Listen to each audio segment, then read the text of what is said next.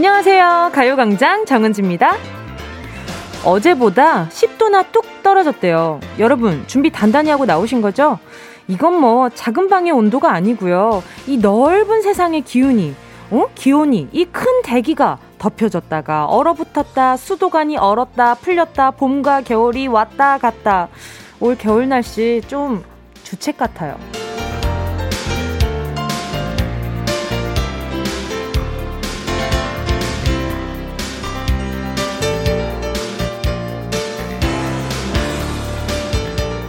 오르락 내리락 하는 날씨 때문에 우리가 이렇게 호들갑을 떨고는 있지만 사실 사만사오는 우리나라 특유의 겨울 날씨 패턴이죠.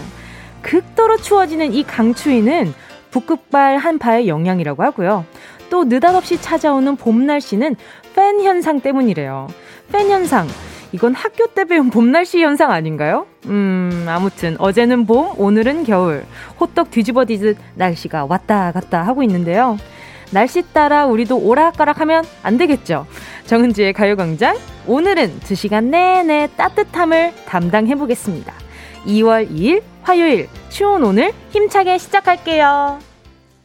이가 두 개나 있네요. 2월 2일 화요일 정은재의 가요광장 첫 곡은요. 데이브레이크의 들었다 놨다 였습니다.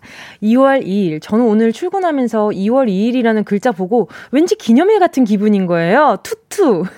여러분 들은 지 엄청 오래됐지 않아요? 투투라는 말? 200원 이렇게 친구들한테 선물 받는 그날인 것 같아가지고 갑자기 제가 2월 2일 보자마자 오, 왠지 기념일 같은 날이다. 그런 생각이 드니까 왠지 오늘이 기분이 좋은 거예요. 거예요. 오, 기념일 같은 날, 좋아. 우리 청취자분들도 괜히 이런 생각하면서 오늘 하루 시작 즐거우셨으면 좋겠다라는 생각도 들었어요. 아, 근데 말이죠. 이렇게 따스우면 얼마나 좋아요. 기념일 같은 날 여기 따스우면 얼마나 좋아요. 근데 오늘 일어나서 오, 옷을 입고 나왔는데 왠지 옷이 입은 것 같지가 않은 거예요. 그 찬바람이 찬바람이 숭숭숭숭 들어오는데 그래서 아 다른 날보다 좀 더 추운 것 같은데 그리고 막 이렇게 막 몸을 많이 움직여도 빨리 몸이 덮여지지가 않는 거예요. 그래서 아 왜 이렇게 춥지? 이랬는데 다 이유가 있었어요. 그쵸? 지금 이은서님은요, 내일이 입춘이라 롱패딩은 이제 세탁해서 넣으려고 했는데 다음 주로 연기했어요. 그. 그러니까요. 이제 롱패딩은 사계절 내내 좀 걸려 있어야 될 것 같은 느낌이에요. 어디 넣기도 좀 그렇고 심지어 또 여름에는 또 에어컨 때문에 좀 추워요.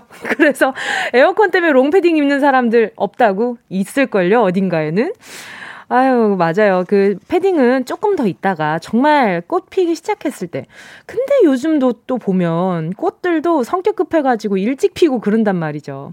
그래서 몸이 좀, 아, 이제 좀 녹는다 싶을 때 그때 좀 하시는 게 좋을 것 같아요. 아직까지 너무 춥잖아요. 4794님은요, 겨울 날씨처럼 저는 기분이가 오락가락 왔다 갔다 해요. 주위에서는 갱년기라서 그런데요. 유유. 아, 갱년기. 그럼요. 갱년기, 사춘기보다 무섭다는 갱년기. 가끔 그렇지 않아요? 그 집에 갱년기랑 사춘기랑 같이 있는 집은 아버지들이 죽어납니다. 너무 힘들어요. 다들 그 힘들다고 하시더라고요. 근데 또 남성 갱년기도 있는데, 그 이렇게 갱년기 둘과 사춘기가 합쳐지면 이게 그 집은 정말 매일 저녁 소란스러운 파티 하지 않을까? 그쵸? 갱년기 때는 조금 아, 기분도 오락가락하고 덥고 좀 그런 기분이 많이 든다고 하더라고요. 그래서 어, 좀 다른 데 신경 쓸 게 필요할 것 같은데 딥 롤러 하나 보내드릴게요. 스트레칭 하면서 이렇게 좀 몸도 좀 푸시고 운동 많이 하시는 게 좋다고 들었어요. 일단 좀 몸에 에너지를 좀 많이 어, 발산해주는, 써주는 그런 시간이 좀 필요할 것 같아요. 화이팅 하시고요. 뭉디가 많이 도와드릴게요. 이다영님은요, 어린이집에 아들 데리러 가야 되는데요. 아들이 또 밖에서 기본 3시간 정도 놀아야 집에 오는데 큰 무장하고 나가야 할 것 같네요. 아이고, 후덜덜. 아이들 근데 아무리 무장하고 나가도 밖에서 좀 뛰어놀다 보면 패딩이며 뭐면 다 집어던지고 놀아가지고, 그쵸? 음, 제가 봤을 때 무장도 좋고 안에 내복을 좀 어, 단단히 입고 나가는 게 훨씬 더 실용적일 것 같아요. 그쵸? 어, 오늘도 그쳐라는 말을 한 150번 정도 한것 같은데. 오늘도 동의를 구하는 운동이랑 함께하고 계시고요. 김현경님은 세상에 날씨 오프닝 멘트에서 호떡만 크게 들린 건 호떡이 너무나 먹고 싶은 제 기분 따시겠죠. 요즘은 호떡 파는 포장마차가 안 보이네요. 마트 호떡은 그 맛을 못 따라가는데 말이죠. 호떡 먹고 싶은 화요일입니다. 같은 이웃이라 그런가. 아니, 근데 이 짧은 문자에 호떡이 몇 번이나 들어가 있는 거예요. 자, 보자. 한 번, 두 번, 세 번, 네 번, 다섯 번. 와. 진짜 먹고 싶은가 본데. 그죠? 김영경 님께 제가 편의점 상품권 하나 보내 드릴 테니까 그 편의점에서 파는 또 호떡 믹스 같은 것들이 있지 않아요? 그쵸? 한번 잘 골라서 챙겨 드셔 보세요. 진짜 드시고 싶은가 봐. 자, 그리고 박은실 님이요. 은지 님, 매일 라디오 잘 듣고 있어요. 울 신랑이 오늘 팀장으로 승진했어요. 와! 신랑 유희상 그동안 고생 많았어. 하트. 아유, 어떤 선물 보내드리지? 또, 우리, 어, 박은실님, 어, 신랑분인 유희상님 혹시 듣고 계실지 모르겠지만, 당연히 듣고 계시겠죠? 자, 그러면 선물을 보내드려야죠. 어떤 선물 보내드리지? 팀장으로 승진했으니까, 음, 팀장으로, 하, 팀장으로 승진했는데 뭐 보내드리지? 아, 편의점 상품권 보내드릴 테니까 여기에서 이게 알아서 골라 잡수세요. 왜냐하면 그 편의점에는 아주 무궁무진한 상품들이 많기 때문에 요만한 게 없는 것 같아요. 요거 보내드리고요. 너무너무 축하드립니다. 이야, 좋은 일이다. 거봐요. 제가 기념일 같은 날이라 그랬죠? 자, 여러분, 오늘도 어김없이 함께 합니다. 행운을 잡아라. 하나, 둘, 서희.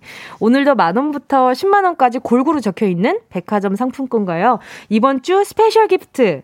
별다방 한 달치 쿠폰, 모바일 커피 쿠폰 30장도요. 숫자 속에 한 자리 차지하고 있습니다. 야, 커피값 굳으면 괜히 돈 번 기분 그런 거 뭔지 아시죠? 그런 기분을 가요광장에서 선물로 드리겠습니다. 이런 거 하나 걸리면 아유, 한 달 내내 한 달이 뭐야? 몇 달 내내 기분 엄청 좋은데. 자, 행운의 주인공이 되고 싶은 분은요. 말머리에 행운 적어서 문자 보내주시고요. 샵 8910, 짧은 건 50원, 긴 건 100원, 콩감 IK는 무료입니다. 정은지의 가요광장 광고 듣고 다시 만나요. 진짜가 나타났다. 느낌이 좋아.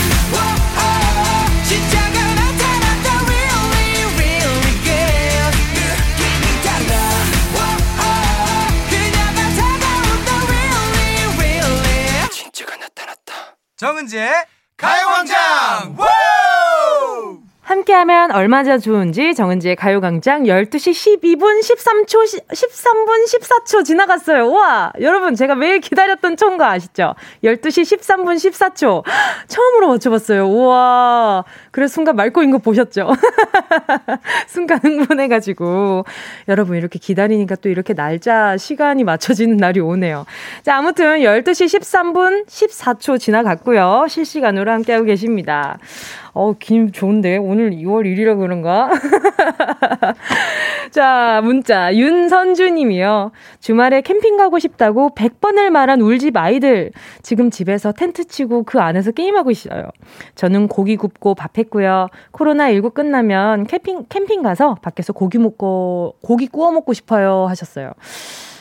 아, 집 안에서 텐트 치는 거 쉽지 않으셨을 텐데, 그 원터치 같은 그런 텐트였을까요? 어, 이렇게 또 아이들이 하고 싶다는 거 꼭 다른 방법으로라도 할 수 있다는 걸 알려주신 게 또 아이들한테는 엄청 큰 감동이었을 것 같은데 그 안에서 무슨 게임하고 있으려나 텐트 안에서 참 어릴 때는 모든 게 다 놀이가 됐었던 것 같아요. 그 텐트 안에서도 그냥 사소하게 뭐 말장난 하는 것들도 다 게임이었고 즐겁고 윤선주님은 조금 외로운 외로운 시간일 것 같은데 지금 고 혼자서 고기 굽고 계신 거 아니에요? 아무튼 네 아이들한테 좋은 추억 선물해 주셨으니까 저도 선물 보내드려야죠. 제가 선물로 음 캠핑할 때 이거 필요하죠. 텀블러 세트 하나 보내드릴게요. 이영희 님이요. 다섯 살 딸이 마스크팩 하고 있는 제 얼굴을 한참 쳐다보다가 엄마 그거 뭐야 하길래 이뻐지려고 하는 거야 했더니 자기 얼굴에 꽃받침을 하더니 나처럼 이러네요. 크크 이 맛에 딸 키웁니다.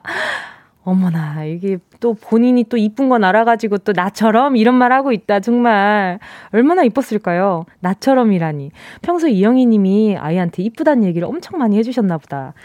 자존감이 아주 그냥 애기가 뿜뿜이니까 제가 또 선물 보내드려야죠. 그러면 마스크팩 하나 더 보내드릴게요. 나중에 아이랑 같이 해보세요. 아이도 같이 하면 저는 아기 때 엄마가 얼굴에 이렇게 팩 하고 있으면 그렇게 같이 하고 싶더라고요.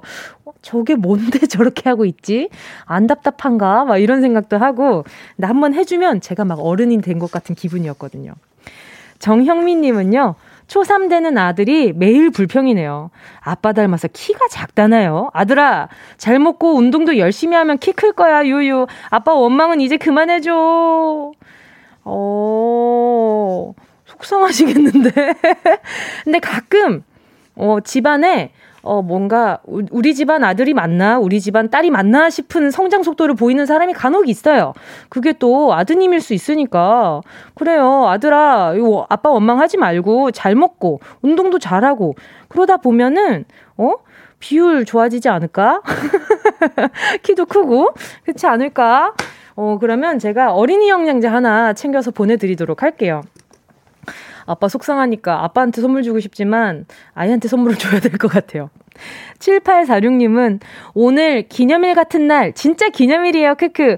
회사 대표님 생일이세요. 크크. 직원들이랑 생일 축하해드렸습니다. 축하 메시지도 전해주세요. 젊은 CEO 오예환 대표님 생일 축하드리고 결혼도 축하드려요. 라고 해주세요. 유유 크크크 하시면서 사진 같이 보내주셨거든요. 와, 근데 지금, 와, 이게, 오, 케이크는 일단 도너츠 케이크고요. 케이크고요. 그 다음에 그 안경은 여러분 예전에 한참 유행했었던 그 생일 축하 안경 뭔지 아시죠? 거기에다가 아주 뽀짝한 건 다 하고 있, 다 하고 계시네. 머리띠도 케이크 머리띠를 하고 계세요. 젊은 CEO 답네요. 아무튼 오이의 환 대표님 축하드립니다. 생일 축하드려요. 예! 아유, 근데 사진 오른쪽에 보니까 상장도 엄청 많으시고 보니까 정말 젊은 CEO 대표님 중에 엄청 키 뭐랄까 이렇게 능력자신 앞으로의 미래가 더 훨씬 밝으신 어, 이렇게 좋은 말을 한번 해드려 보고요. 선물로 어 그래요 대표님은 바쁘시니까 뭐 다른 거 할 여유가 없으니까 곤약 쫀디기 하나 보내드릴게요. 심심할 때 하나 하나 씹어 드시면 스트레스도 풀리고 좋습니다. 자, 가요광장에서 듣고 싶은 노래, 함께 나누고 싶은 이야기 있으신 분들은요, 문자 보내주세요. 짧은 문자 50원, 긴 문자 100원 되는 샵 8910, 콩가마이키 무료고요 자, 그럼 노래 듣고, 행운을 잡아라. 하나, 둘, 서희. 함께 하겠습니다. 2436 김석천님의 신청곡, 아유, Celebrity 들을게요.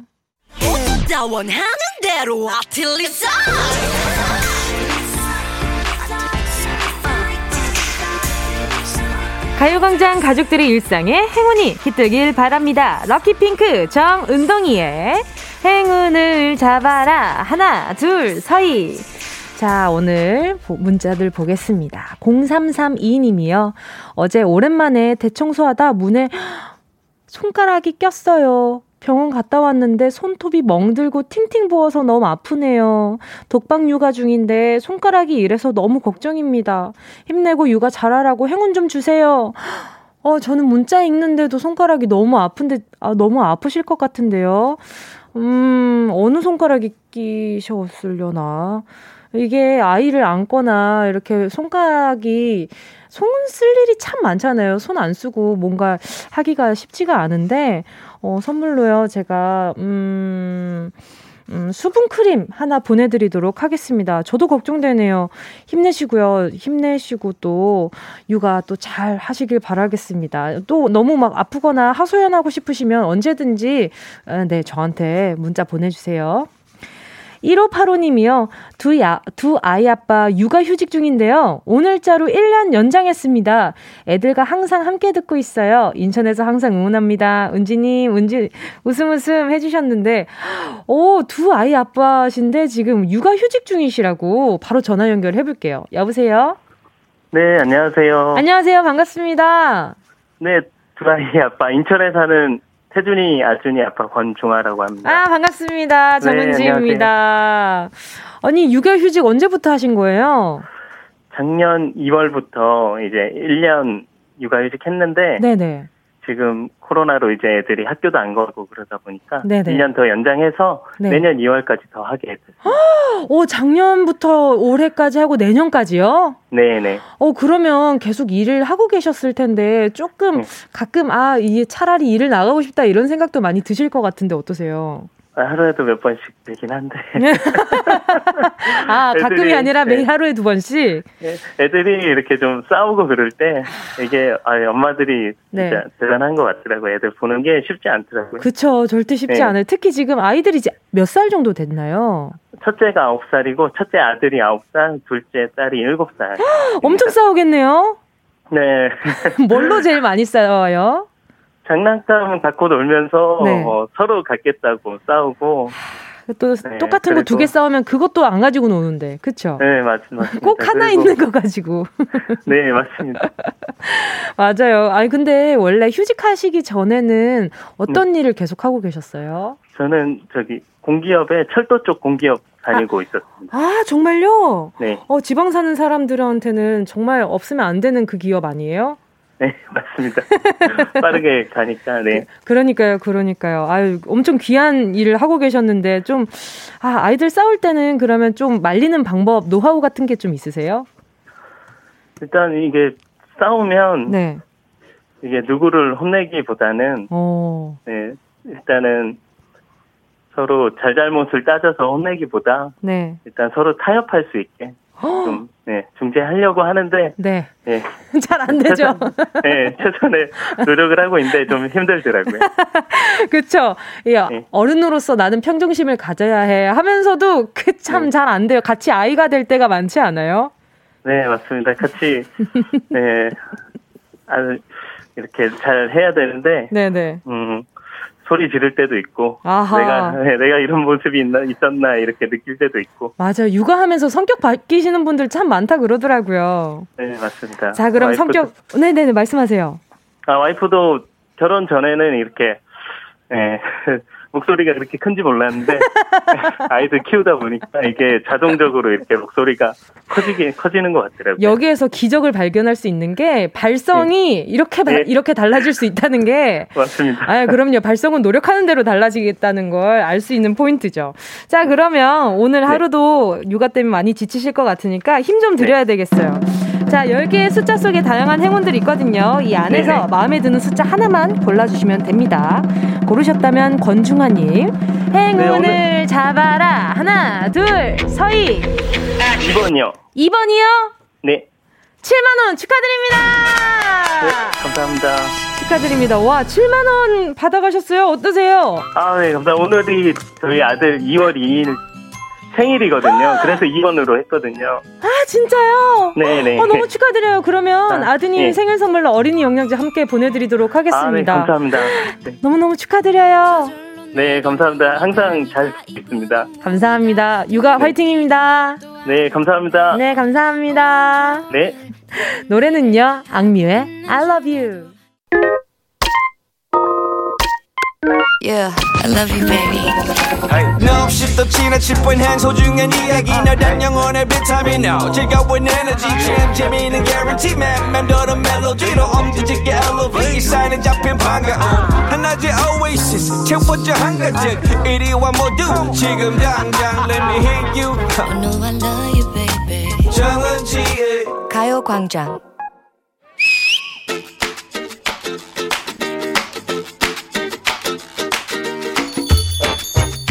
진정한 육식이는 점심에 고기를 굽지. 사장님, 여기 삼겹살, 아, 아니, 오겹살 2인분 주세요. 기름기 쭉! 살코기 말고, 불판 위를 지배하면서 지글지글 타들어가는 기름기 많은 고기!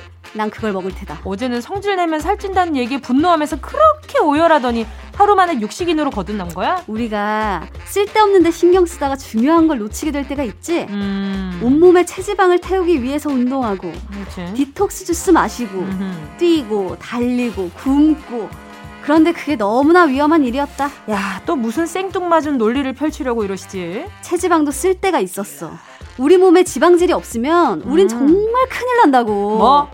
체지방을 늘려야 된다고? Yes. 맛있는 건 최살찌는 음식이라 이를 악물고 멀리하며 살아왔는데 버터와 기름을 마음껏 흡입해도 된다는 얘기 지금 콜레스테롤, 동맥경화, 고지혈증 이런 거 어떡할 건데? 너무 또 극단적으로 가신다. 아니 누가 버터를 떠먹으라고 했니? 어? 음? 오일 원샷 하라고 했니?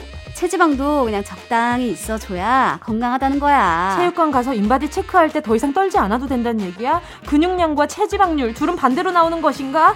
트레이너 선생님 앞에 서면 나는 왜 작아지는가? Oh yeah. 지금부터 우리 몸에 적당히 지방이 있어야 하는 이유를 내가 설명해 줄게. 오케이. 잘 들어. Listen.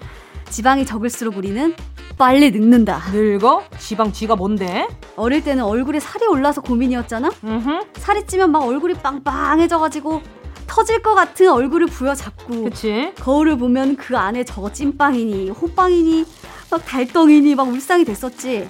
하지만 나이가 들면서 그렇게 고민이던 얼굴살은 자연스럽게 빠지고 아하 오히려 얼굴살 빠지는 게 고민이 된다고 너 생각해봐 어릴 땐 감기 걸려서 며칠 앓고 볼살 좀 빠지면 혈색이 파리하고 얼굴도 갸름해지면서 야, 너 좀 예뻐졌다? 그런 소리를 들었지. 하지만 지금은 어때? 밥 한 끼만 굶어도 어디 아파? 다들 한마디씩 하고 간다니까. 그리고 잠만 하루 설쳐봐봐. 야, 너 많이 피곤해 보인다. 무슨 일 있어? 사람이 그렇게 누추해 보일 수가 없다고. 체지방 감소는 노안을 부른다. 오케이? 하긴 우리 얼굴에 피하 지방 감소하면 주름이 깊어지고 콜라겐도 함께 줄어드는 게 당연하지. 피부 탄력, 체지방으로 지켜냅시다. 지켜내요, 여러분. 살찌는 게 천연 보톡스라는 말이 괜히 나온 게 아니다.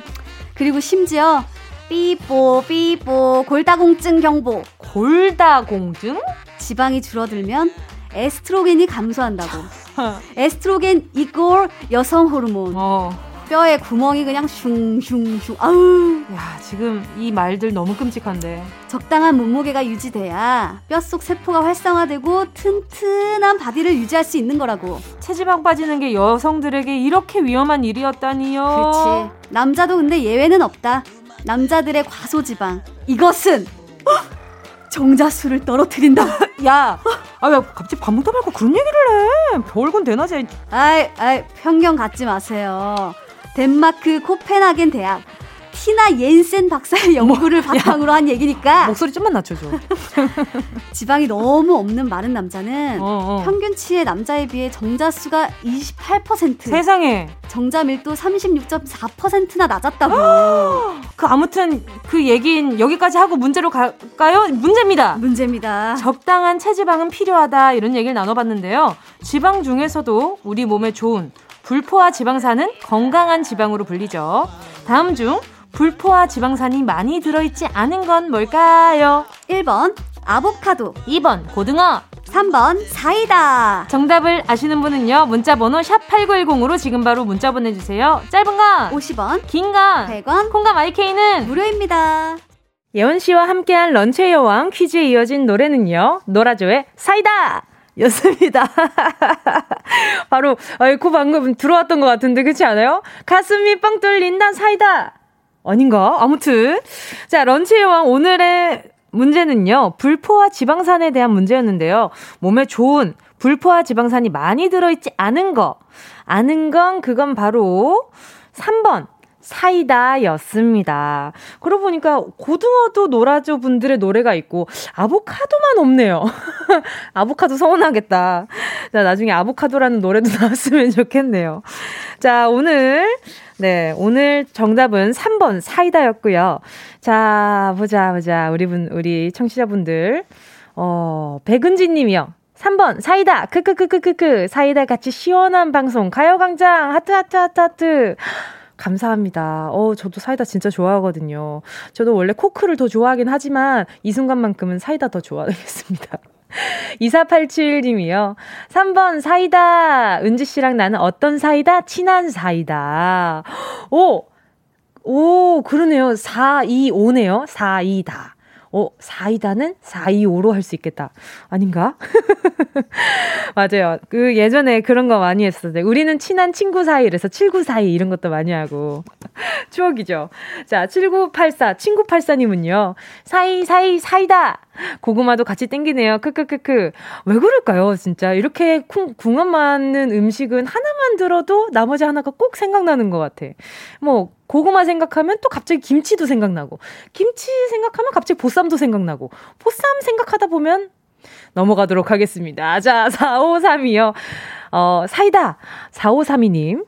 6개월 차 임산부입니다. 추석에 라디오 들으면서 엄마랑 신나는 시간, 아, 추석아, 라디오 들으면서 엄마랑 신나는 시간 보내자, 하트. 아, 알 것 같다. 이 아이가 언제쯤 이렇게 엄마 아빠 품으로 왔는지 알겠다. 추석이구만. 민족 대명절에 찾아왔구나. 아주 아이가 크게 되겠어요. 그죠? 자, 이분들 제가 선물 보내드리도록 하겠습니다. 이분들 포함한 10분께 모바일 햄버거 세트 쿠폰 보내드리고요. 가요광장 홈페이지 오늘자 선곡표에 당첨되신 분들 올려놓고 있습니다.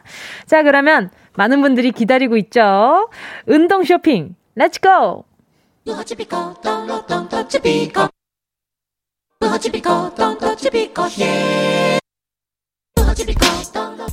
꼭 필요한 분에게 가서 잘 쓰여라. 선물을 분양하는 마음으로 함께 합니다. 운동 쇼핑. 오늘의 선물은요, 어, 저도 진짜 필요한 건데, 기능성 목베개입니다. 올바른 수면은 나에게 맞는 베개에서 시작되는 거 알고 계시죠? 너무 높은 베개, 너무 낮은 베개, 우리 모두 우리 목과 척추에 좋지가 않습니다. 어떤 베개가 나와 잘 맞는지 잘 살펴보고요. 바른 자세를 잡아주는 베개와 함께 꿀 수면, 딥슬립을 마치고 나면 아침에 일어나서 꽝! 기지개를 켜 면서 가뿐한 아침을 열 수 있는 거거든요. 인체공학적으로 제작된 기능성 목베개로 여러분의 목 건강 한번 챙겨보세요. 가요광장 가족들의 뼈 건강을 걱정하는, 걱정하는, 걱정하는 운동 쇼핑! 필요한 분들은 신청하시고요. 노래 듣는 동안 다섯 분 뽑습니다. 샵 8910, 짧은 건 50원, 긴 건 100원, 콩과 마이케이 얼마요? 무료입니다. 엠플라잉 굿밤이었습니다. 맞춤형 운동 쇼핑. 오늘의 선물은요, 기능성 목베개인데요. 자, 여러분. 아니, 지금 이렇게까지나 지금 베개 때문에 고생이 많으셨단 말이에요. 그런데, 어? 지금 안 바꿔주신다는 분들도 많고, 남편한테 얘기했는데도 안 바꿔주신다는 분부터 해가지고, 우리 딸 걱정이다, 아들도 걱정이다. 자, 이분 중에 과연, 목베개를 가져가실 분이 누가 될지, 어, 마음이 아파가지고 매번 운동 쇼핑할 때마다 다들 이렇게 어렵게 지내고 계셨나. 이런 걱정이 좀 많이 들기는 했었어요. 자, 그럼 오늘의, 오늘의 당첨자분들 만나겠습니다. 박종수 님이요. 막둥이 셋째 때문에 요즘 잠 못 자는 우리 아내를 위해 기능성 목베개 선물해주고 싶어요. 아이고, 또 육아 때문에 고생이 많으시구나. 자, 하나 가져가시고요. 에놀라 님이요. 연이은 야근으로 목이 안 돌아가요. 부장님이 부르셔서 고개를 돌리다 말았는데 버릇없다며 혼났네요. 유유. 다 부장님 때문에 목이 안 돌아가는 건데 버릇없다 그러면은 누구 탓인가? 에놀라님, 진짜 목베개 하나 가져가세요. 그리고 또 4081, 4085님이요. 하루 종일 운전으로 늘 긴장되어 있는 울 신랑. 잠이라도 편하게 자게 하고 싶어요. 웃음 웃음. 자, 그럼 가져가셔야죠. 그렇죠. 하루 종일 운전 때문에 고생 많으신가 보다. 가져가시고요. K8085님이요. 목이 항상 예민해서 담요를 말아서 베고 잡니다. 흑흑 꼭 받아서 베고 자고 싶습니다. 아, 좀 뭔가 감싸주는 이런 게 필요하신가 보다. 저도 가끔 그럴 때가 있어요. 목이 좀 뜬 것 같을 때 그럴 때가 많거든요. 어, 필요하신 분인 것 같아서 목베개 보내드리겠습니다. 3654님이요. 집사람이 코를, 집사람이 코를 골아서 잠을 잘 수가 없어요. 목베개가 꼭 필요합니다. 코를 너무 골아서 이렇게 고개를 오른쪽으로 살짝 돌리면 그래도 좀 괜찮지 않아요? 저희 집에 그 이제 본가를 내려가면 트리오로 세 분 다 저희 어머니, 아버지, 동생까지 해가지고 제가 잠을 못 잘 때가 진짜 많거든요. 그래서 아유 아마 또 라디오 듣고 있으면 또 또저 우리 집에 얘기 또 저 저렇게 하고 있네 하시겠다. 가끔 창피하다고 하시더라고요. 아무튼 그럴 때는 고개를 살짝 옆으로 삐뚤어주면 소리가 잠깐 멈추긴 하더라고요. 그때 잠을 청해 보세요. 아무튼 3654님도 하나 가져가시고요. 자, 운동 쇼핑은요. 운동 쇼핑은 내일도 오픈할 테니까 많이들 기대해 주시고요. 노래 한 곡 더 들을게요. 현아의 I'm not cool.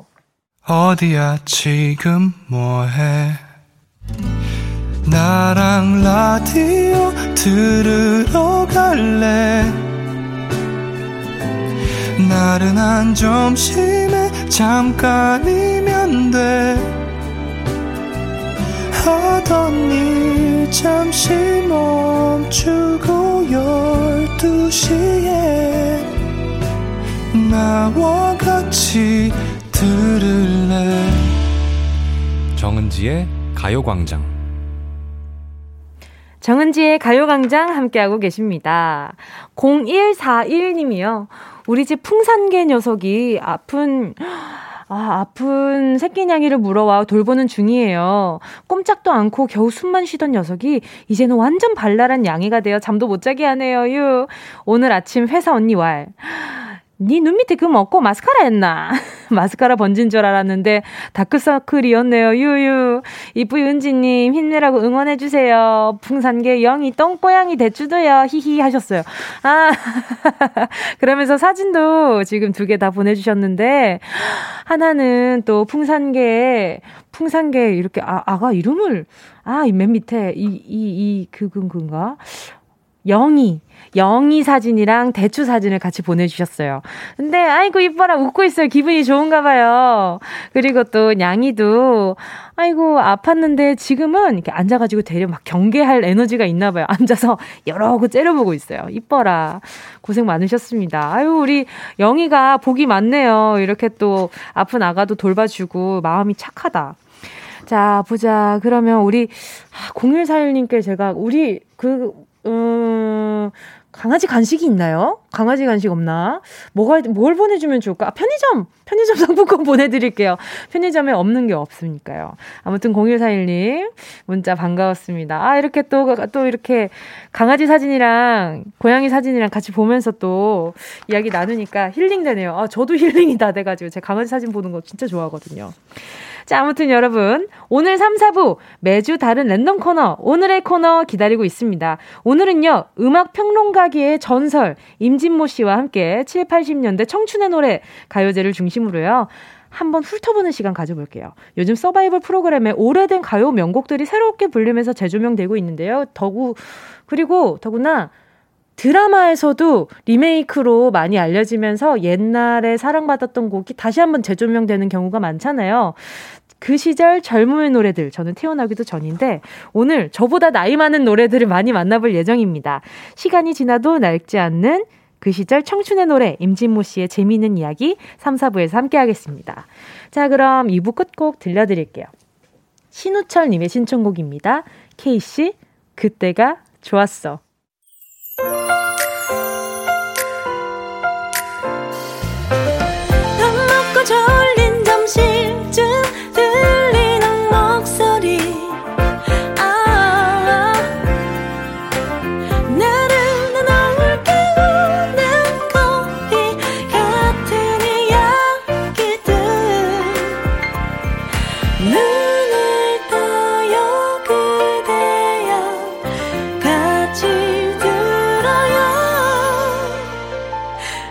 정은지의 가요광장. KBS Cool FM 정은지의 가요광장 3부 첫 곡으로요. 김호범님의 신청곡 투투의 1과 2분의 1이었습니다. 투투의 1과 2분의 1 듣고 싶어요. 전 아내와 같이 산 지 22년이 되었네요. 그래서 two two네요. 아, 오늘 또 2월 2일이라서 제가 two two day 얘기했더니 다른 분들도 많이 신청을 해주셨거든요. 또 이렇게 선곡 센스가 남다른 가요광장 함께 청취하고 계시고요. 여러분, 저 이 노래 듣는데 제가 분명히 2세대 때 이렇게 어른은 아니지만 학생이었던 시기도 아니거든요. 근데 반쪽 춤을 알아요. 여러분 반쪽 춤 기억나세요? 1과 2분의 1에? 반쪽 할 때 얼굴 사이로 이렇게 약간 어, 디비디비디? 아니면 참참참 할 때 손을 딱 하고, 반쪽 이러고 한쪽으로 이렇게 팍 기우는 그 반쪽 춤 아시죠? 이 춤 맞지 않아요? 저 이 춤 갑자기 기억이 나가지고 계속 막 추고 있었는데. 아무튼, 아, 반가워, 여러모로 반가운 오늘이네요. 2월 2일 오늘, 아, 가요광장 기념일로 둬도 좋겠다. 그쵸? 아, 다행히 문자는 200원짜리는 없고 다 100원짜리예요. 반 2분의 1 가격입니다. 자, 아무튼 여러분 오늘 덕분에 좋은 노래 또 들었어요. 감사합니다. 매주 화요일 새로운 코너를 함께 하고 있는 오늘의 코너는요. 오늘은 대한민국 최고의 음악평론가 임진모 씨와 함께 하겠습니다. 송어게인. 아주 살짝 바꿔서 오늘의 코너 만들어봤습니다. 어떤 시간이 될지 기대해 보면서 광고 듣고 돌아올게요. 이 라디오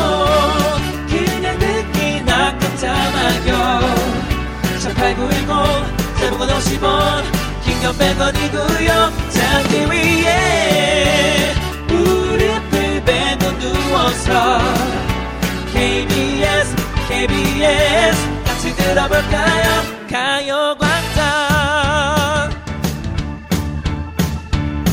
정은지의 가요광장.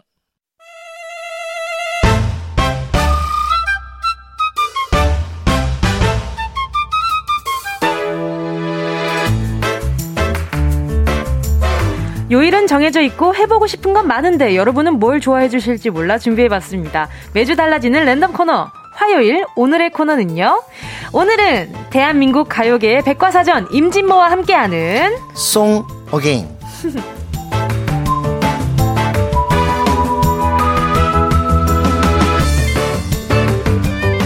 음악에 대해 궁금한 게 생기면 이분을 찾아가는 게 대중음악계의 정설이죠. 가요면 가요, 팝송면 팝송, 음악사면 음악사, 음악에 관한 것이라면 모르는 게 없는 대한민국 대표 음악평론가 임진모 씨 어서 오세요.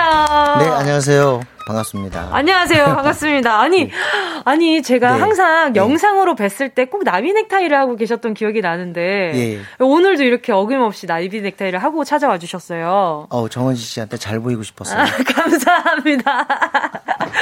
아유, 제가 뭐라고 이렇게 잘 보여, 잘 보이겠다고 말씀하시는지 네. 너무 감사합니다. 아니, 자, 가요광장은 음. 또첫 방문이시잖아요. 네 그렇죠 네. 네. 가요광장 첫인상을 짧게 평론해 주신다면, 어 굉장히 힘차요 선곡이 좋고 어, 네, 힘차 오늘 선곡 중에 좀 마음에 들었던 선곡이 있으셨어요? 조금 전에 또 좋잖아요 투투 오랜만에 들으니까 그쵸, 맞아요. 예, 예. 이 반쪽 춤도 기억나세요? 예 그럼요 저는 네. 그 91년 2년에 네. 그때 가요광장을 오미 씨라고 하셨어요. 네. 그때부터 더러더러 들었죠. 아, 정말요? 예, 진짜 이 오래된 역사적인 프로그램이잖아요. 평소에도 라디오 즐겨 아, 듣고 계세요? 그럼요. 지금 코로나 이후엔 더 듣죠. 아, 그래요? 예, 가요광장도 듣고. 어, 감사합니다. 예. 앞으로 계속 가요광장만 들어주셨으면 좋겠다. 자, 임진모 씨는 또 배철수, 네. 김구라가 인정하는 최고의 입담꾼이시잖아요. 음. 오늘도 재치 있는 입담을 제가 한껏 아유. 기대 중입니다. 하여튼 뭐, 오늘 DJ를 넘겨드려도 될 것 같아요. 아이, 무슨 말씀. 자, 오늘 코너가 임진모와 네. 음. 함께하는 송어게인인데요. 평론가님 머릿속에 수많은 대중가요 데이터가 저장이 되어 있잖아요. 네. 음. 오늘 가요광장에서는 7, 80년대, 그야말로 반세기 전의 가요를 가요계 데뷔 11년 차인 저 정은지에게 들려주실 예정이라고 들었습니다. 어떤 노래들 준비해 주셨나요? 와. 근데 11년이 되신 거예요? 네. 벌써 그렇게 아, 됐어요. 너무 빨리 갑니다. 진짜. 저 몇 년 차 정도 돼 보이세요? 7, 8년. 7, 8년이요? 근데 왜냐면 저는 미스, 미스터 추로 알았거든요. 아, 그쵸, 맞아요. 예, 그전에도 활동했다는 거, 아, 11년 차 됐겠네요, 진짜. 그쵸, 맞아요, 맞아요. 어우, 대단하십니다. 감사합니다. 우리가 흔히 이제 7080이라고 그러잖아요. 네. 요즘엔 뭐, 뭐, 뭐, 90으로 넘어갔다. 음. 그또 새천년, 2000년이 이미 복고의 중심이다 이런 얘기 하지만. 맞아요. 그래도, 어, 아직 그 50대, 60대, 70대 분들한테는 네. 7080이 남아야 돼. 7080을 그 꿰뚫는 하나의 키워드를 정한다면 아마 대학 가요제일걸요? 아, 오늘 그럼 네. 대학 가요제에 대학 대해서 가요제 얘기죠. 네, 네. 그럼 오늘 7, 80년대 가요제 수상곡들이 네. 이렇게 소개될 예정인가요? 어마어마하게 많은데요. 뭐 네네. 아예 이 음반도 나왔어요. 몇 장짜리로. 오. 70년대, 네. 그러니까 77년부터 시작해서 네네. 제가 생각할 때는 88년까지가 지금 11년 차 라고 음. 네네. 하셨는데요. 그 11년 동안이 바로 대학 가요제 전성기예요. 7778, 79, 80, 81, 82, 83, 84, 85, 86, 87, 88. 어, 숫자, 순간 숫자 공부하는 줄 알았어요. 아니, 근데, 네. 음. 그, 그리고 또, 요즘에야 오디션을 보고, 네. 또 뭐, TV의 경연 프로그램에서, 음. 어, 데뷔를 하시기도 하지만, 예전엔 가요제로서 많이들 등, 그때는 방법이 데뷔를 하셨잖아요. 네. 그게 많지 않았어요. 그러니까 정은지 씨가 에이핑크 활동 그때 하는 거고 약간 방식이 다른 게 네네. 일단은 이때 당시에는 제작자들이 어 뭐랄까 그때 당시에 이제 가요계에 이렇게 들어오면 노래를 하려는 사람들이 이렇게 쭉쭉쭉쭉 이렇게 포진이 됐었어요. 아, 네. 네, 그래서 고방, 고방식이 하나 있고 또 하나는 바로 대학가요제를 통해서 음. 데뷔하는 겁니다. 물론 요걸 혼합한 경우도 있죠. 어, 이미 어떤? 네. 소속사에 소속된 상태에서 대학가요제에 출전하는 와. 네, 그런 경우도 있었어요. 어, 그, 그런 형식이 요즘에 TV에서도 많이 좀 있지 않아요? 그쵸? 지금도 있죠. 그쵸. 네, 어쨌든 지금 네. 중요한 거는 이제는 네네. 대학가요제를 통해서 네. 등장하지 않죠. 음. 하나는 아이돌이 되든가 아니면은 뭐 인디 쪽을 통해 가지고 아, 공격을 그쵸. 하든가 이런 식으로 그렇죠. 이제 그런 식으로 이제 데뷔를 하는데 음. 옛날에는 대학가요제가 아주 중요했어요. 뭐 어. 스타들도 많이 내- 냈고. 그럼 예전에 대학가요제 네. 했을 네. 때 학생들에게 어떤 의미였나요? 어, 그 뭐, 뭐 이미 너무 유명한 말이 됐죠. 네. 내가 대학에 입학하는 이유는 대학가요제에 출전하기 위해서야. 아. 네네. 그리고 그 당시에는 또, 어, 4년제 대학 말고 2년제 대학도 있잖아요. 네네네. 그런 분들에게도 또 계속 방송에 기회를 주면서 네. 모든 대학생들이, 네. 모든 젊은이들이 대학가요제를 응시했죠. 어. 주시했어요. 네. 거의 수능 보듯이. 그 저도 사실은 7778부터 해서 네. 아마 88년, 9년까지는 매해 그 녹, 그, 저, 생중계를 봤으니까. 아, 진짜 오랫동안 했었네요. 네, 굉장히 중요합니다, 이게. 그럼 이 가요제가 사라지고 나서는 엄청 아쉬우셨겠어요. 어이, 그럼요. 그래서 대학가요제 네. 부활 이런 흐름에 동참하기도 하고 그랬습니다. 아, 네네. 그 요즘에는 가요제에 대해서 좀 다시 부활했으면 좋겠다라는 사람들이 어때요? 음, 그, 많아요. 많은데 많아요? 제 네. 생각엔 아마 쉽게 가동이 되지 않을 거예요. 왜냐면 음. 지금은 이제 기획사 맞아요. 중심으로 이제 가요계가 움직이니까요. 네. 자, 그럼 오늘 첫 곡을 아주 세게 준비해 주셨어요. 33년 전 음. 네. 대한민국을 들썩이게 했던 노래죠. 무한궤도의 예. 그대에게 듣고요. 송어게인 즐거운 이야기 속으로 다 함께 빠져보겠습니다. KBS 쿨 FM 정은지의 가요광장 오늘의 코너 송 어게인 대중음악 마스터 음악평론가 임진모 씨와 함께하고 있습니다. 김종복 님이요. 막 노래다. 컴지현님은 와 이 노래 나올 것 같았는데 첫 곡이네요 히히 김양수님은 와 33년이나 됐군요 우상미님은 근데 이 노래 이제 슬퍼요 박상현님도 크, 응원가의 정석 같은 노래 그대에게 어떠세요 또 오랜만에 들으셨을 것 같아요 이거 맞는 것 같아요. 응원, 네. 응원가의 정석이다. 와 예. 맞아요 그리고 이제 신해철 씨가 이제 뭐 넥스트든 이렇게 네. 공연할 때이네 노래를 일부러 안 해요. 그러면 어. 이제 막 객석에서 관객들이 막 왜 이 노래 안 하냐고. 아. 결국 이 노래 하고 난 다음에 공연이 끝나는 거예요. 아, 이꼭 엔딩곡이었군요. 엔딩곡이었어요. 아, 예. 그럼 이 본인이, 노래 나오기 음. 전에는 네. 끝난 게 아니네요, 항상. 안, 아니죠. 그럼 팬들도 엄청 설렜겠어요. 그리고 이 노래가 딱 엔딩에 맞는 게 다 같이 합창할 수 있잖아요. 맞아요. 예. 맞아요. 왜냐하면 아이돌 분들이랑 함께 그 연말 무대 있잖아요. 네. 그때도 그대에게를 많이 리메이크 하면서 음, 무대를 하기도 했었고, 맞습니다. 그래서 저희도 좀 의미가 깊었던 것 같아요. 네, 네. 네. 자, 가요광장 가족들 귀에 익은 노래 많으실 텐데 오늘 반갑게 들어주시고 아는 척도 해주시고요. 문자로 지금도 기억에 남는 가요제의 한 장면, 좋아했던 수상곡에 관한 얘기 있으면 보내주세요. 샵 8910, 짧은 건 50원, 긴 건 100원, 콩과 마이케이 무료입니다. 자, 그러면 계속해서 이야기 나눠보도록 하겠습니다.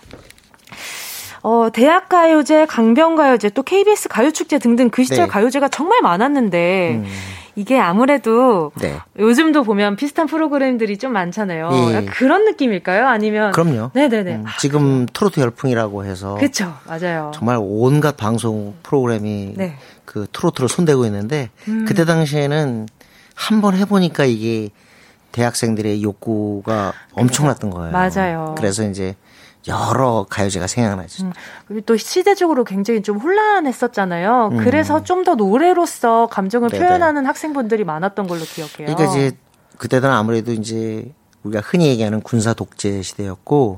뭐 억압적인 그런 분위기였죠. 음, 사실은 조금은 학생들 시위하지 말고 좀 이렇게 노래나 즐겨라는 뜻에서 만들어졌다고 상상할 수도 있는데 네네.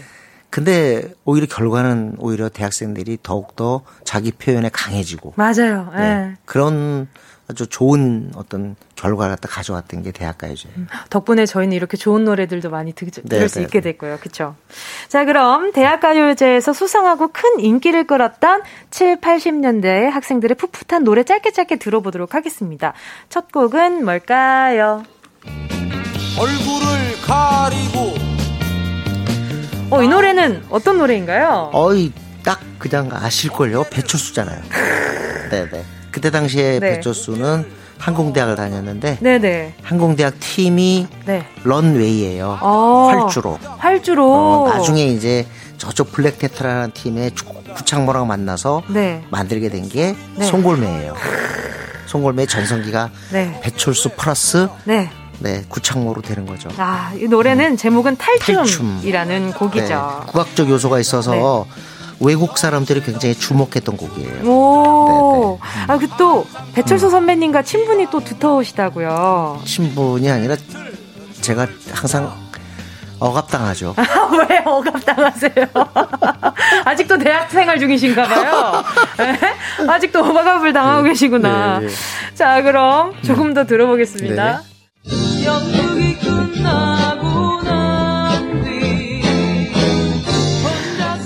어떤 곡인가요? 이거 아마 영화 네. 그 친구 아마 이 영화도 굉장히 오래돼서 기억하실지 모르겠는데 거기에 왜 출전 팀이 이 곡 부르죠? 아니 거기 그 팀이 네네. 예, 연극이 끝난 후인데요. 어, 샤프입니다. 샤프. 네, 샤, 그게 샤프의 아주 오래된 노래예요. 1980년이니까. 음, 4회 대학가요제입니다. 맞아요. 그리고 저는 이 노래가 이상은 선배님이 네네. 리메이크한 곡으로 맞습니다. 처음을 들어 처음 들었었어요. 예, 네네. 예. 이 노래 듣, 듣다 보니까 음. 또 반갑죠? 조금 더 네네. 들어보도록 하겠습니다. 하나의 모습으로 태어나 바다에 누워 아, 이번 곡은 어떤 네, 곡인가요? 1985년 대학가요제 대상곡이거든요. 네. 김장수하고 임은희 두 남녀 듀엣이었는데 네. 높은 음자리예요. 아, 노래 제목은 바다에 누웠는데 네. 노래 가사가 아주 시적이에요. 아, 맞아요. 그 다음에는 이제 여름 명곡이 됐죠. 맞아요. 나도 진짜 바다에 한번 눕고 싶다. 아, 바다에 누울 수 있으면 얼마나 좋을까요? 그쵸? 예. 자, 그리고 또 얼마 전에 싱어게인이라는 프로그램에서 네, 맞아요. 63호 가수 음. 이무진 씨가 이 노래를 불렀었는데 네, 느낌이 좀 많이 달라요. 맞아요. 네, 근데 원곡 자체가 너무 잘 만들었고요. 맞아요. 그리고 곡도 잘 쓰여졌고 가사 좋고 그리고 현장에서 뭐 대상곡은 이미 딱딱 다 사람들이 안다고 하는데 음, 85년에 이 곡만은 정말 텔레비전 시청자들 일제히 네. 이거야. 아, 네, 그 정도로 돋보였던 곡이에요. 그 대- 가요제 보다 보면 아 이거야 이게 네, 이게 네. 최고야라고 얘기하는 그 시청자들의 마음도 엄청 짜릿했을 것 같아요. 그럼요. 그쵸? 네, 네. 자, 이 짜릿한 노래 조금 더 들어보겠습니다. 슬퍼하지 마세요 하얀 첫눈이 온다고요 이 노래는 어떤 곡인가요? 네, 이 노래가 86년, 그러니까 조금 전에 그 대학가요제 다음인데요. 네. 이때가 대학가요제 정말 전성기거든요. 거의 동상까지 받으면 거의 줄줄 다 외웠어요. 팬들이 그때 오. 당시에 그 음악 듣는 사람도 그랬는데 네네. 어, 86년에 대상이 유열이었고요. 예, 지금 그대로의 모습으로 이것도 대단했는데 네네. 아쉽게 이제 막판에 이게 2등이 되는 거예요. 금상. 아, 네. 첫눈이 온다고 했는데 지금도요. 네. 라디오 PD 분들은 첫눈이 올 것 같잖아요. 그럼 네. 무조건 이 노래 듣는 거예요. 맞아요. 첫눈 하면. 네. 어, 노래 편곡 자체가 첫눈이 오는 느낌이었어요. 음. 이때 당시에 이정석 있죠. 네. 완전 아이돌 스타였어요. 그냥 보통 이, 이 무대에서요. 네. 어느 어느 쪽을 딱 노래 부르고 있잖아요. 네. 그러면 저 반대편에서 아우성을 치는 거야. 이쪽도 봐달라고. 아. 제가 현장을 보는데 네. 세상 그렇게 부러울 수가 없더군요. 와. 네, 그 현장 직접 보셨다니까. 어, 너무 아, 부러운데요? 이제 이정수 씨 네. 나중에 이제 스타가 돼가지고 네. 둘다다 스타 됐죠. 맞죠. 네 대상 받은 유열 네. 그리고 지금 들으시는 네. 첫눈이 온다고요의 이정석. 자, 이 노래 조금 더 들어보도록 하겠습니다. 자, 40년도 더 된 노래인데 지금 들어도 참 좋은 곡들이 많아요. 그쵸? 그리고 저희 귀에 익어요. 지금 그 네. 핵심이 뭐냐면 노래들이 영화 친구에 나왔다든가 네. 뭐 송어게인에서 누가 불렀다든가 또 지금 들으신 곡이잖아요. 네. 어 온다고는 응답하라. 네네. 응답하라 1988에서 이 노래 다시 나와가지고 맞아요. 아, 참. 저도 참 추억에 잠기곤 했는데 네. 이 얘기 뭐냐면 이 노래들이 이제 죽지 않고 음. 이렇게 복고 또 뭐 노스텔지어 음. 이런 용어와 함께 다시 부활하고 있는 거죠. 그래서 오늘 또 이렇게 임진모 선생님과 함께 이야기 네. 나눌 수 있어서 더 좋은 시간인 것 같은데요. 음. 저희 4부에서 계속해서 이야기 나누도록 하겠습니다. 어, 대학가요제 하면 생각나는 추억들 문자로 보내주시고요. 샵 8910 짧은 건 50원, 긴 건 100원, 콩감 IK 무료입니다.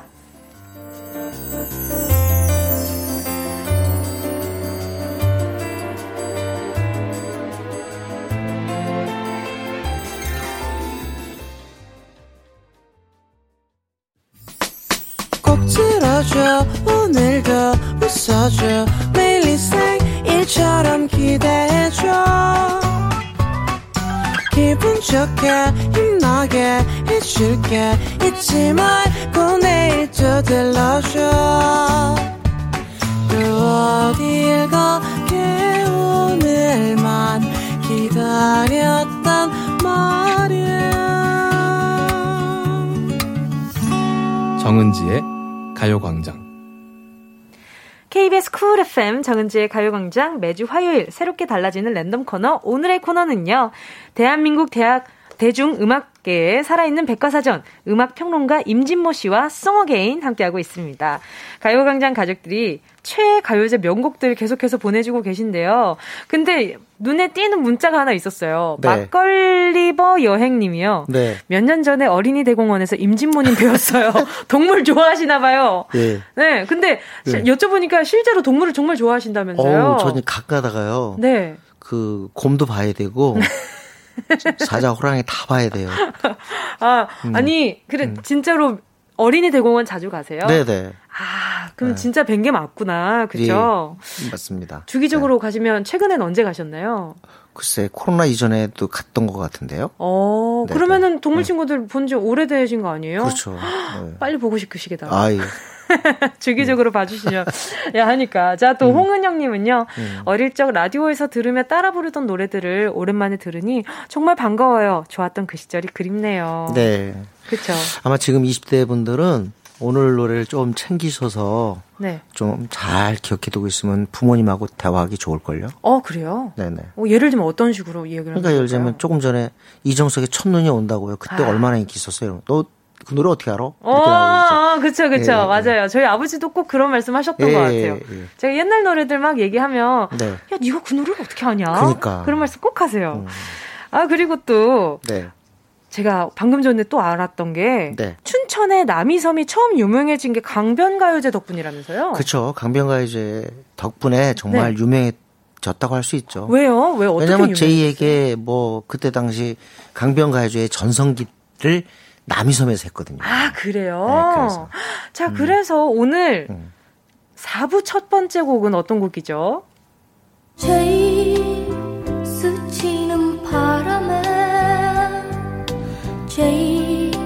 어떻게 하시고 또 이렇게 또 이렇게 준비를 해주셨어요? 이 노래 이 노래 네. 막 히트할 때 네. 제이가 누구지? 맞아요. 저는 이제 제 이름이 진모잖아요. 네네. 100% 나야 이거. 또, 또 저도 그렇게 생각해요. 저, 제가 또 정은지거든요. 그러니까. 아, 이거 난가? 네. 이 생각도 했었어요. 지금 밖에서 그 얘기 했는데 네. 왜냐면 막 엔지니어 뭐 작가분들 다 너무 열심히 일하셔가지고 네. 분위기를 좀 풀으려고 제가 그렇게 농담한 거거든요. 눈빛은 약간 진심이셨던 것 좋지 같아요. 않았어요. 괜찮아요. 지금 분위기 좋아요, 선생님. 지금 좋습니다. 네네. 저도 이 노래를 어, 예전에 TV에서 네. 그 박효범 아 박효범 선배님 아 아니 아니 아니 아니 아니 신효범 선배님 음. 야. 박효범이래 정신이 나갔나 봐요. 네. 신효범 선생님이랑 네. 함께 무대를 하고 나서 네. 제가 혼자서 노래를 부르는데 예전 노래 어떤 걸 아느냐라고 예. 했을 때 이 노래를 정말 좋아했었거든요. 어. 그래서 이 노래를 부른 적이 있었어요. 어, 저 임, 이미 저 PD 분이 얘기해 주시던데 오늘 준비. 아유 이거 예. 아, 자 다음 노래로 넘어가 볼까요? 네네.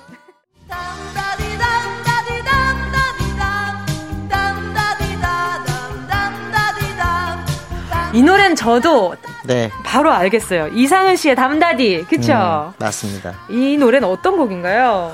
어, 뭐, 네. 이 노래는, 음, 사실은 그때 이상호 씨랑 마지막에 그 대결했어요. 88년이거든요. 아, 네. 잠시 후 이제 올림픽 있던 그 해. 네. 그러니까 뭐 어마어마하게 인기가 있었는데 네, 네. 아마 10명 중에 5명은 이상호 씨가 대상 받을 거야. 5명은 그래도 경쾌하게 무대를 이끈 이상은일걸? 아. 그랬어요. 근데 결국 네네. 이상은한테 갔죠. 네. 그럼 선생님은 어느 쪽이셨어요? 저도 뭐 이상호 씨한테 미안하지만 담다디가 될 거라고 생각했어요. 아. 네. 오. 자, 그러면 이 노래 조금 더 음. 들어보도록 하겠습니다. 여한 불빛으로 그 뒷모습만 보이면 어떤 곡이죠?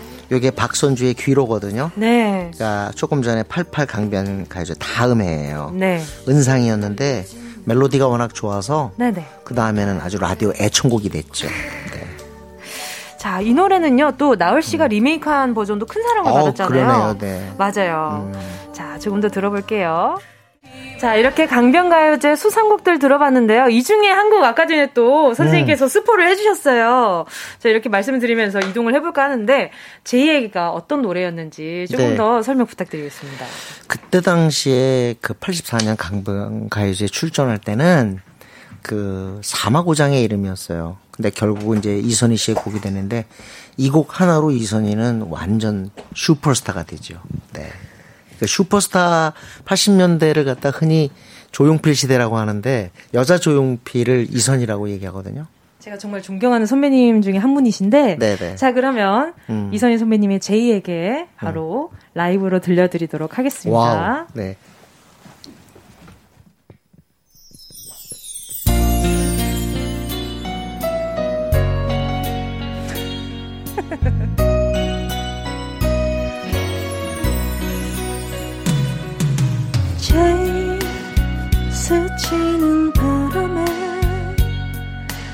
제일 그대 모습 보이면 난 오늘도 조용히 그대를 그리워하네. 제일 지난 밤 꿈속에 제일 만났던 모습은 내 가슴 속 깊이 여운 적 남아있네. 제일 아름다운 여름날이 멀리 사라졌다 해도 제일 나의 사랑은 아직도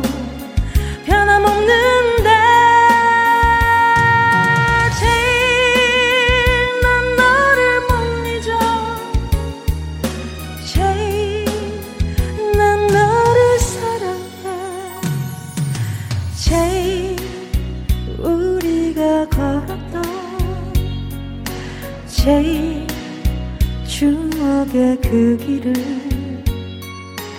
난 이 밤도 쓸쓸히 쓸쓸히 걷고 있네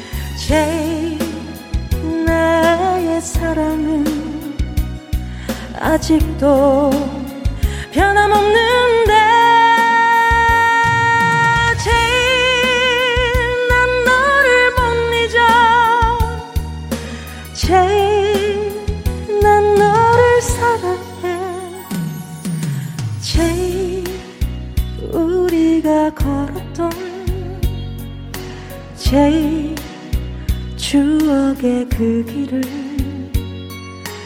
난 이 밤도 쓸쓸히 쓸쓸히 걷고 있네. 쓸쓸히 걷고 있네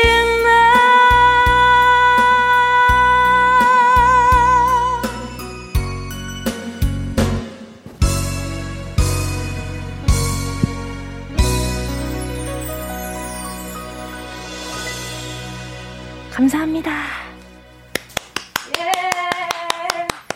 어우. 괜찮았나요? 아, 그럼요. 제가 문자 읽을까요? 어, 네, 감사합니다. 전부 제이한테 왔어요. 김종근, 조경화, 네. 김재문 님이 보내주셨는데, 와, 왜 자꾸 저를 애타게 부르십니까? 그리고 조경아님 네. 나도 제이고요.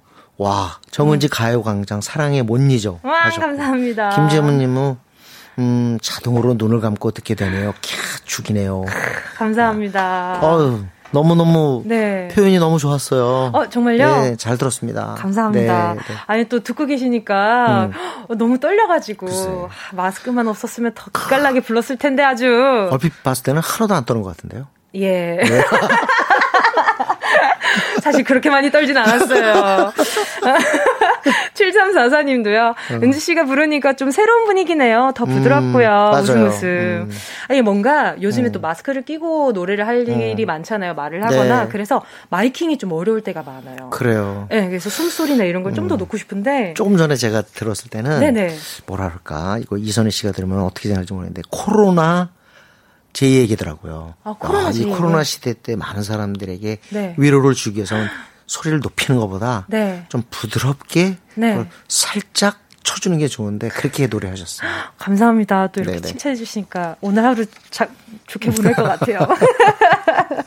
감사합니다. 네. 그리고 84년 강변가요제 대상곡 음. 제2에게는 저한테도 또 의미가 너무 깊은 곡이었는데 네. 자 이제 또 다음 노래들 계속 또 좀 청해봐야죠. 네. 너무 뭉디한테 빠져 있었으니까.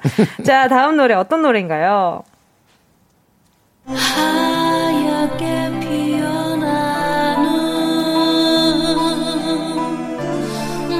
저는 처음 듣는 노래거든요. 그죠? 네 어떤 곡인가요? 이 노래가요. 네. 음, 아까 강변 가요제, 대학가요제는 네. M본부 방송이에요. 아, 네네네. 근데 그것도 어떻게 되냐면 M본부의 텔레비전이 한 게 대학 가요제고 라디오가 한 게 강변 가요제예요. 아. 그러니까 이제 KBS 라디오국에서도 우리도 하자 해서 만든 게 어, 바로 KBS 가요 축제라고 썼는데 92년인가 3년까지 했어요. 네. 근데 알려진 곡은 지금 들으신 물안개인데 네. 이 곡은 당시에 굉장히 평가가 좋았어요. 오. 그게 아주 중요한 노래 중에 하나였어요. 인기도 이- 누렸고 네. 어, 성미경의 물안개란 곡이었습니다. 네, 어떤 부분에 있어서 좀 중요한 곡이었나요? 어우 멜로디가 좀 좋잖아요. 아, 그런 부분에서요. 네, 그리고 네. 이 허스키 목소리가 완전히 많은 사람을 사로잡았어요. 지금 들리죠? 그쵸, 맞아요. 예, 예. 이런 허스키한 보이스를 제가 좋아해서 노력을 해봤는데 음. 참 이것도 어렵더라고요. 타고나는 게 있어야 하는 것 같아요. 예, 예. 자, 다음 곡으로 넘어가 볼까요? 동네 꼬마 녀석들 추운 줄도 모르고 어, 이 노래는 저도 알아요. 알죠? 이 노래도 수상곡이었어요? 그럼요. 겨울에 특히 많이 라디오에서 틀어주는 곡인데 네. 라이너스란 팀이었습니다. 노래 제목은 연인데 맞아요. 연날리기 네. 그 연인데 요거는 어떤 가요제였냐면 그때 당시에 방송국이 네. 어 크게 세 개였어요. 근데 음. 또 하나가 뭐 나중에 없어져서 최근에 이제 J를 달고 다시 부활했는데 네. TBC였습니다. T본부. 아. 근데 여기에서 해변 가요제라는 걸 해요. 네. 78년 엄청났어요. 오. 근데 이게 그 다음 해부터는 그 해변 가요제가 젊은이의 가요제로 바뀌어요. 그때 바뀌었을 때 제2회 젊은 가요제에 그 바로 지금 들으시는 그 라이너스가 수상곡이었죠. 어, 저도 이 가사가 엄청 인상이 예, 나빠요. 동네 예. 꼬마 녀석들 네네. 추운 줄도 모르고. 가사 덕을 받고 네. 연이라는 것 때문에 겨울에 많이 연을 날리잖아요. 그쵸. 여의도 여의도에서도 많이 날리잖아요. 어. 그러니까 이 노래가 살았죠. 예. 자, 조금 더 들어보도록 하겠습니다. 오, 계속 따라 부르게 되지 않아요? 하늘 높이 날아라. 그러면 음. 코러스를 넣게 되잖아요. 저기 이 노래도 이 노래지만 하늘색 꿈 아시죠? 하늘색 꿈이요? 네네. 어, 어떤, 그게 네네. 그 우리 저 박지윤 씨가 불러서 대박난 하늘색 꿈이 네네. 원래 그 로커스트라는 팀인데 그게 요 이 노래 나온 그 다음에 3회 젊은이 가요제 대상곡이에요. 어, 네네. 근데 그걸로 젊은이 가요제는 끝났어요. 왜요? 그러니까 뭐 여러 가지 이유로. 음, 여러 가지 왜냐 이유로요? 그때 네네. 당시에 언론 통폐에 의해서 그 방송국이 없어졌거든요. 아, 그래서 그거 그랬구나. 없어졌고 KBS도 87년에 축 제 K- 가요 축제 하다가 93년에 없어졌을 거예요. 어, 5년 이제는. 그 네. 강변가요제 대학가요제 다 없어졌죠. 아, 음. 그 뒤로는 좀 많이 아쉬우셨겠다. 음. 그래서 그러니까, 지금 네. 많은 분들이 추억해 주시면서 문자들도 많이 보내주셨어요. 네. 제가 모르는 곡들을 아마 선생님께서 다 알고 계실 거기 때문에 믿고 한번 가보도록 하겠습니다. 자, 나니아는 연대생님이요.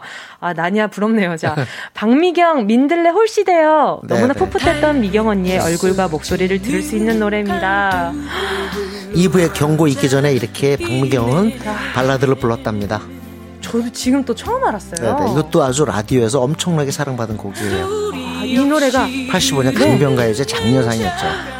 아니 장려 장려상이 예. 박미경 선배님이라고요? 네네. 저 대단한 분들이 얼마나 많았다는 거예요. 그렇게 떨어지고 장려상 받고 이 정도인데도 나중에 히트곡 된 경우 많아요. 아, 그쵸. 네네. 또 그리고 또 어, 박상현님 문자가 또 있어요.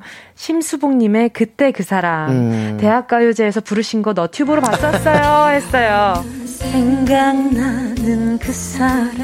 이때 당시에 심수봉 아니었어요. 그럼요. 이름이 신민경이었다고요. 아 정말요?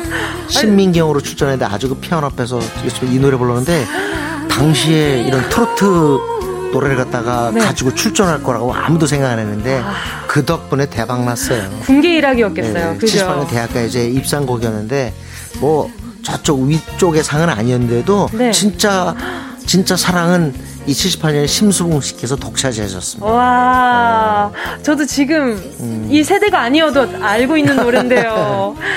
자, 또 장별님은요. 예. 1986년 가요제 대상 음. 유미리의 젊음의 노트 생각나네요. 작은 키에도 파워풀한 모습이 음. 너무 인상적이었어요. 가슴 어, 이 노래 알아요. 왜 다 알까요? 좋은 노래였어요. 그렇죠. 그 제이에게 네. 제이에게 이선희를 연상시켰죠. 어, 84그 사막 사막 오장의 네. 제이에게 85년 마음과 마음, 그다음 86년에 유미리. 아. 요때 그 느낌이 아주 생생할 걸요, 많은 분들이. 그럴 것 같아요. 예. 이 후렴에 내 젊음의 네네. 빈노트에 와내 젊은 이거야 이거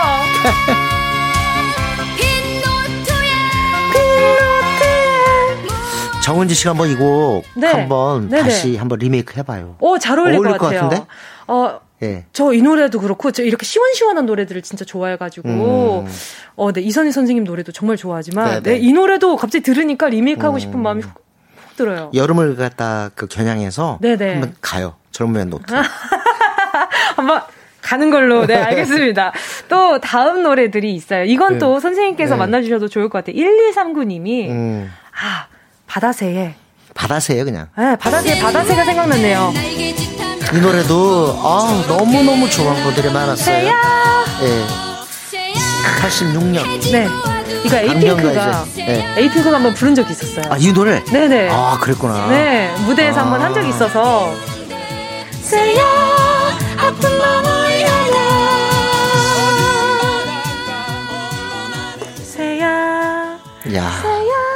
이 노래를 들으니까 옛날 생각나네. 이런 식의 약간은 그때 당시에 락 아니면 포크가 음악적으로 음, 대세였죠. 그쵸. 대학가요제 강변가요제에선. 항상 라디오에서 많이 나왔던 노래라서 제가 이 네네. 노래들을 다 아나 봐요. 자, 그리고 또 홍성호 님이요. 와, 옥슨 80. 네. 불놀이야. 멋쟁이 홍서범 씨 생각나요. 정월 대보름 되면 왜 저는 괜히 이 곡이 생각날까요? 네. 와, 불이 춤춘다. 불놀이야. 와. 노래는 어디에서 수상한 곡인가요? 이게 아까 제가 이제 없어졌다는 젊은이의 가요제 아. 거기에 수상곡인데 네, 어, 이 종합예술인이죠. 네. 홍서범 씨는 이 곡을 한국 최초의 헤비메탈이라고 합니다. 신나죠? 네.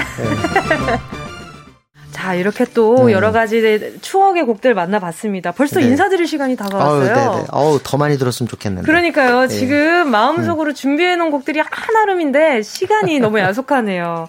오늘 또 처음으로 정은지의 가요광장 찾아주셨는데 네. 어떠셨어요? 아, 너무 즐거웠고요. 네. 제이 얘기 정말 잘 들었습니다. 감사합니다. 네. 그리고 이렇게 한번 그 대학가요제 강변가요제 또 네. 대학 축제 음. 그리고 해변가요제가 바뀐 젊은이의 가요제 이런 노래 들으니까 네.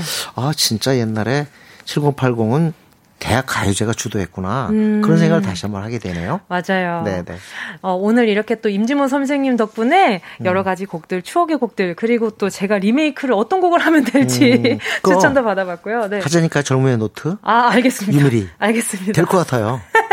알겠습니다. 열심히 한번 해보도록 하겠습니다. 김수현 님이 임진모님 멋쟁이십니다. 히 이렇게 보내셨고요. 이정아님은 감사합니다 진모님 하셨어요. 네, 감사합니다. 네, 감사합니다. 오늘 선생님 너무 즐거웠고요. 인사드리도록 하겠습니다. 안녕히 가세요. 네.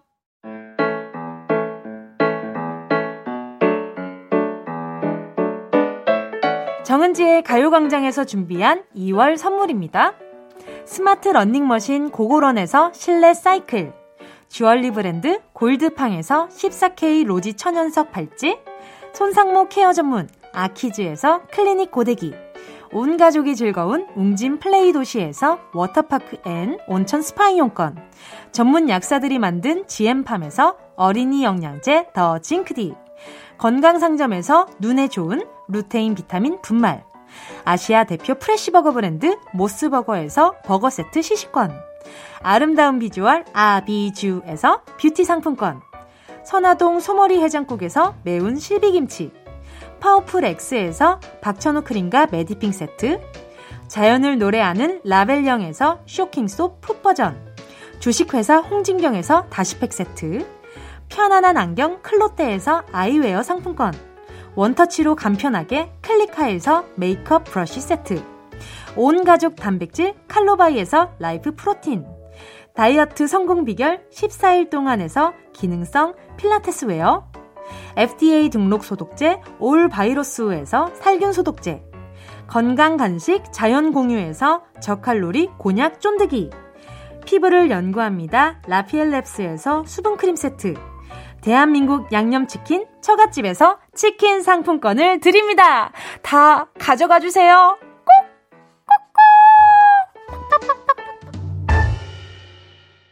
2월 2일 화요일 KBS 쿨 FM 정은지의 가요광장 오늘도 함께 해주신 분들 모두 감사드립니다. 어, 추억 여행 하다 보니까 시간이 진짜 빨리 가네요. 그쵸? 오늘 끝곡으로 NCA의 기억날 그날이 와도 들으면서 인사드릴게요. 여러분, 우린 내일 12시에 다시 만나요.